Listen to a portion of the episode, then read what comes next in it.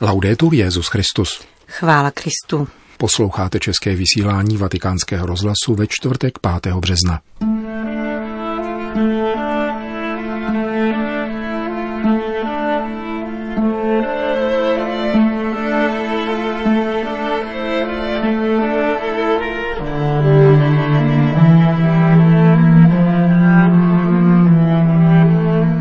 Otevřít se realitě, která značně přesahuje virtualitu – vybízí papež František ve svém poselství k letošnímu Světovému dní mládeže.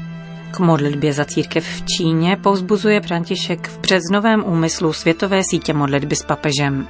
Turecko využívá migrace jako zbraň nátlaku na Evropskou unii, říká katolický arcibiskup Aten Sebastianos Rosolatos. Od mikrofonu přejí nerušený poslech Milan Glázer a Johana Bronková.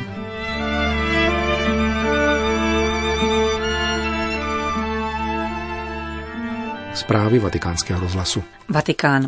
K modlitbě za církev v Číně vybízí papež František ve videoposelství doprovázejícím březnový úmysl světové sítě modlitby s papežem. Svatý otec v něm apeluje na jednotu a věrnost evangeliu. Církev v Číně dnes hledí do budoucna s nadějí. Církev si přeje, aby čínští křesťané byli v skutku křesťany a byli dobrými občany. Jejich úkolem je šířit evangelium, ovšem bez proselitismu a dosáhnout jednoty katolického společenství, jež je rozdělené. Modleme se společně, aby církev v Číně vytrvala ve věrnosti evangeliu a rostla v jednotě.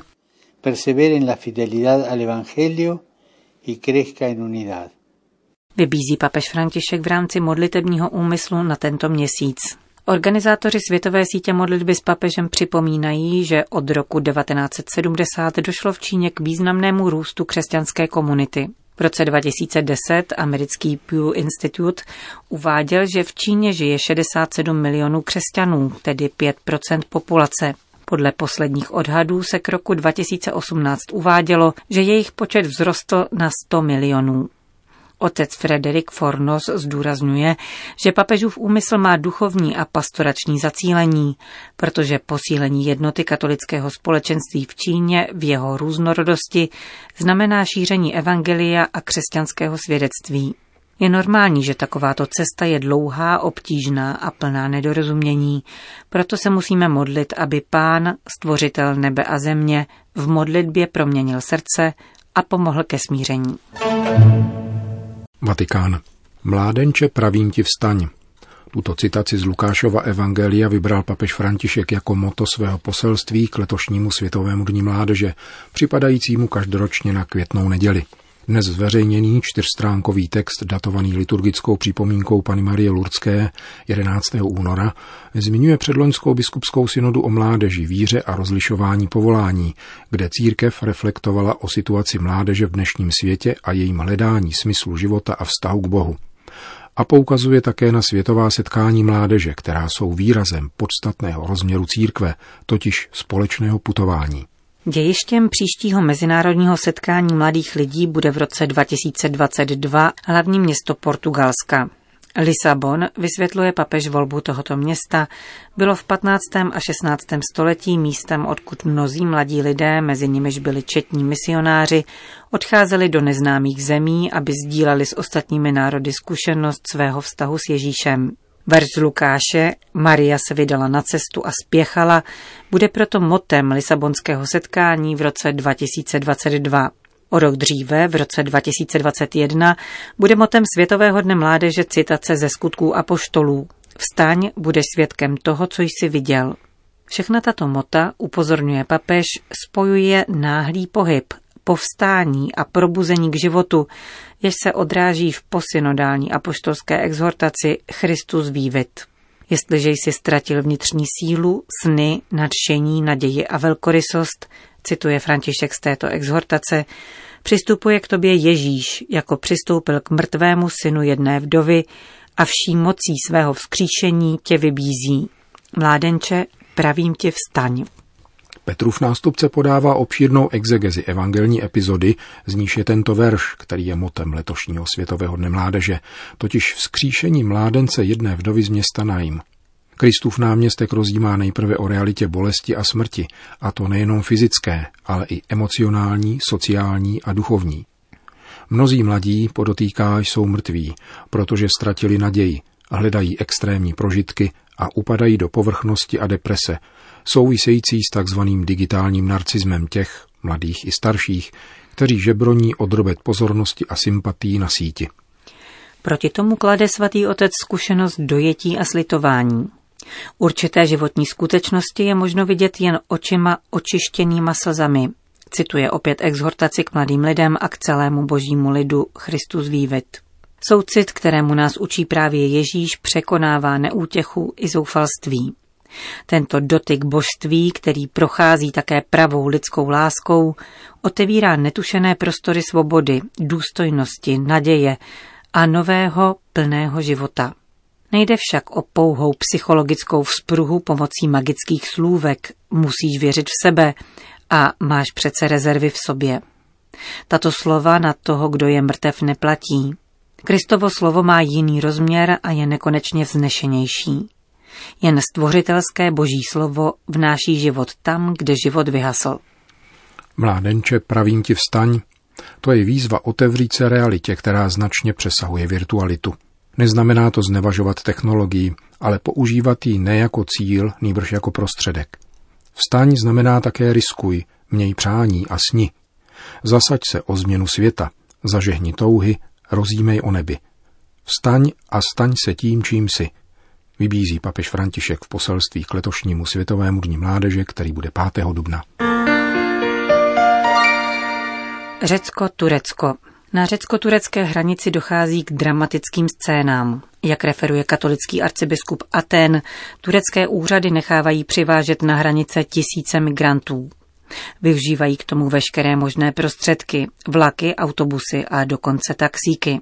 Turečtí vojáci stříhají na hranici ostnaté dráty, aby migrantům umožnili přechod do Řecka. Je známo, že Turkům jde o to, aby vytlačili migranty do Řecka a tímto způsobem vyvíjeli nátlak na Evropskou unii, říká arcibiskup Sebastianos Rosolatos. K podobným situacím dochází také na pobřeží. Turci připravují pro migranty lodě, kterými se mají přepravit na blízké řecké ostrovy, říká otec Antonio Voucinos z řecké Charity. Varuje také, že v Turecku se v této chvíli nachází 3,5 milionu migrantů, kteří se mohou kdykoliv vydat do Evropy. Problém není pouze humanitární, ale politický. Turci užívají migranty jako zbraň k nátlaku na Unii, dodává řecký kněz. Jak zdůrazňuje Andrea Aveduto, mluvčí združení Pro Terra Santa, klíčem k pochopení aktuální situace je nadcházející porážka Turecka ve válce se Sýrií. Erdoğan se nechce smířit s prohrou a proto vyvíjí nátlak na západní státy, říká Aveduto. Lo scontro militare è inevitabile. È innegabile che oggi la Turchia sta, stia combattendo in Siria accanto ad Al-Qaeda. Konečný vojenský střed Sýrie a Turecka je nevyhnutelný. Je nepochybné, že Turecko dnes bojuje v Sýrii po boku Al-Kaidy a dalších teroristických uskupení. Stavějí se ještě na odpor režimu prezidenta Asada, který však už získal naprostou většinu syrského území. Asadovi za pomoci Ruska se pravděpodobně podaří udusit také poslední centrum džihadistů a získá zpět plnou kontrolu nad Sýrií. Bude to vítězství ve válce, kterou Erdogan nechce prohrát a ve které se angažoval od samého počátku. Právě proto se nyní uchyluje k této zbrani, kterou jsou uprchlíci.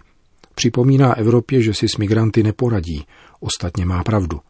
Nesmíme ale přijímat poučení od Turecka, řízeného diktátorem Erdoganem, který v posledních letech hraje velmi špinavou hru na podporu svých politických a ideologických zájmů v tomto regionu, který před mnoha lety patřil do otomanského impéria a Erdogan na něj nechce rezignovat.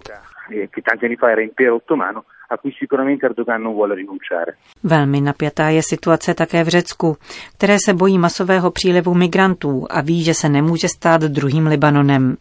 Týká se to zejména ostrovů, na které migranti přijíždějí. Na lesbu došlo k důrazným manifestacím místních obyvatel, kteří odmítají další příliv běženců. Mluví otec Maurice Jojo z jezuitské služby uprchlíkům. Situace je napjatá. Významná je tu přítomnost armády. Cesty jsou zablokované, aby se znemožnil dojezd do táboru Moria, ve kterém žije již 19 tisíc uprchlíků usilujících přeplavit se do Aten. Nikdo neví, co si počít. Problémem jsou také útoky na pracovníky nevládních organizací. Po těchto incidentech se rozhodli opustit tábor Moria, protože za této situace nemohou už dále pracovat. V důsledku toho ovšem zůstávají migranti bez jejich pomoci, jak v táboře Moria, tak i Karatepe. Du minimum d'aide qu'il y avait sur le camp de Moria, de même au camp de Karatepe. Otec Joje dodává, že nedávná finanční pomoc udělená Evropskou unii Řecku není dostačujícím řešením. Podle mínění tohoto jezuity bude nezbytné rozmístit migranty po celé Evropě. Dodává zároveň, že humanitární koridory nebudou fungovat, dokud Unie nebude mít k dispozici intervenční síly, které by přinutily země jako Polsko, Maďarsko nebo Rakousko k rezignaci na jejich postoje.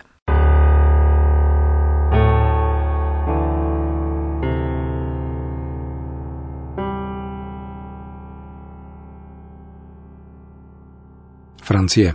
Současná krize v církvi je konfrontací s tajemstvím zla. Abychom se s ní mohli poměřit, je nutné vstoupit do skutečného duchovního boje. A na to současní katolíci nejsou připraveni. Upozorňuje na to profesorka Anne-Marie Pelletier. Přestože je lajčka, manželka, matka a dnes již babička, patří mezi nejvýznamnější francouzské teology. V roce 2014 obdržela Ratzingerovu cenu a před třemi lety papež František pověřil přípravou rozjímání ke křížové cestě v Koloseu. V rozhovoru pro vatikánský rozhlas promluvil na téma posledních skandálů, které se bolestně dotkly církve nejen ve Francii, totiž kauzy Žána Vaniera. Podle profesorky Pelletier je podstatné, abychom tuto hlubokou krizi prožívali křesťansky, to znamená s Kristem, sjednocení s jeho utrpením a v jistotě jeho zmrtvých vstání. Na otázku, jak v dnešní době zachovat důvěru k církvi, francouzská teoložka odpovídá, musíme mít na paměti, že církev je Kristova – a že on s námi počítá. Les scandales dont il est question aujourd'hui euh, sont pas simplement euh, des scandales du moment présent. Hmm. Enfin, ils se découvrent que euh, depuis des décennies. Nyní zveřejněné skandály se netýkají pouze dnešní doby. Zjišťujeme, že tato nepravost byla po několik desetiletí v některých sektorech církve přítomná. Dozvídáme se o tom ovšem teprve dnes. Mluví se o tom otevřeně. V tomto smyslu je to pozitivní, i když bolestné. Přicházíme k pravdě. Vycházíme z mlčení, které bylo špatným mlčením. Myslím, že v tomto případě je třeba mluvit o tajemství nepravosti, mysterium iniquitatis, protože tento termín vyjadřuje hloubku zla. Když hledíme na dějiny lidstva, na dějiny 20. století, vidíme celou škálu událostí zbuzujících hrůzu a beroucích naději. Stojíme před propastí zla. Odtud tajemství, mysterium. Je to důležité slovo, protože protějškem tajemství zla je tajemství milosti. Zlo je skutečně radikální a na tuto radikálnost zla může odpovědět jedině radikálnost ještě větší. Radikálnost tajemství spásy. À quoi seul peut répondre euh, la radicalité plus grande du mystère du salut. Říká francouzská profesorka teologie Anne-Marie Pelletier. Řím. Letošní postní doba nabyla nečekané podoby v důsledku mezinárodního zdravotního ohrožení spojeného s koronavirem. Římská diecéze reaguje s vírou a připomíná tradiční prostředky duchovního zápasu, modlitbu, půst a milosrdnou lásku. Čteme v dnešním prohlášení římského vikariátu, který vyzývá k zodpovědnosti a spolupráci duchovní zapojené do diecézní pastorace i všechny věřící. V římské diecézi se proto až do 15. března Data stanoveného včerejším vládním dekretem, který uzavřel školy všech stupňů v Itálii, ruší veškerá pastorace nesvátostného rázu, tedy výuka katechismu, kurzy přípravy na manželství, duchovní obnovy a cvičení, poutě, činnost oratoří a laických združení a vůbec veškeré skupinové aktivity. Je povoleno liturgické slavení ve všední den i svátek, pokud je v sakrálním či venkovním prostoru možné zachovat jednometrový bezpečnostní odstup.